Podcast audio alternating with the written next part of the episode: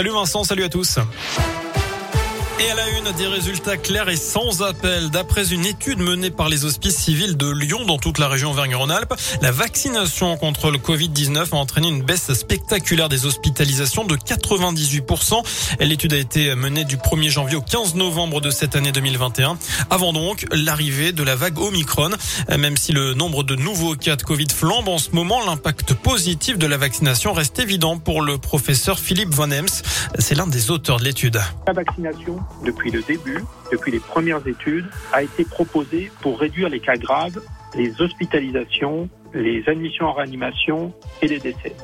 On n'a jamais identifié comme objectif prioritaire la réduction de la transmission et la réduction des nouvelles infections. Les objectifs étaient la réduction des cas graves et donc les hospitalisations. Et dans ce contexte-là, on ne peut pas nier que la vaccination a réduit l'incidence des cas graves et des hospitalisations liées à des tableaux cliniques sévères. Et l'étude des HCL vient d'être publiée dans la revue scientifique Vaccine et toutes les données sont accessibles en ligne. Dans ce contexte, notez bien ces nouvelles mesures à l'approche du réveillon du Nouvel An. La vente et la consommation d'alcool sur voie publique sera interdite à partir de midi, depuis midi d'ailleurs, dans l'Ain, et ce sera à partir de demain midi dans le Puy-de-Dôme. Le département qui interdit également les rassemblements de plus de 50 personnes dans les rues. Et puis dans l'Ain, les bars devront baisser le rideau à 1h du matin. On vous détaille tout ça sur radioscoop.com.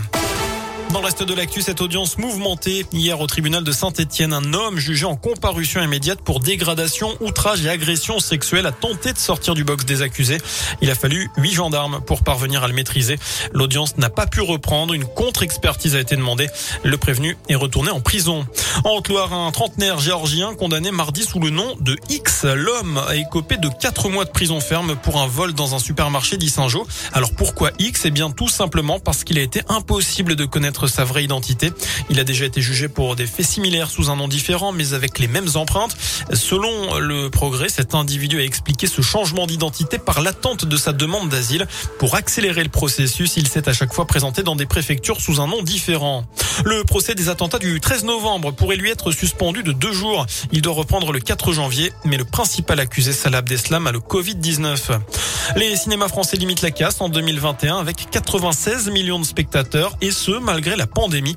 Une hausse de 47% par rapport à 2020, une année très particulière également. Et si on compare avec 2019, eh bien la fréquentation est en repli, mais de seulement 23% sur les seuls mois d'ouverture. Enfin, en foot, un cas de Covid recensé à l'AS Saint-Etienne. Le club reprend l'entraînement aujourd'hui. Reste désormais à savoir si la prochaine rencontre de Ligue 1 entre Angers et Saint-Etienne aura bien lieu le 9 janvier. Les Angevins viennent de demander le report du match.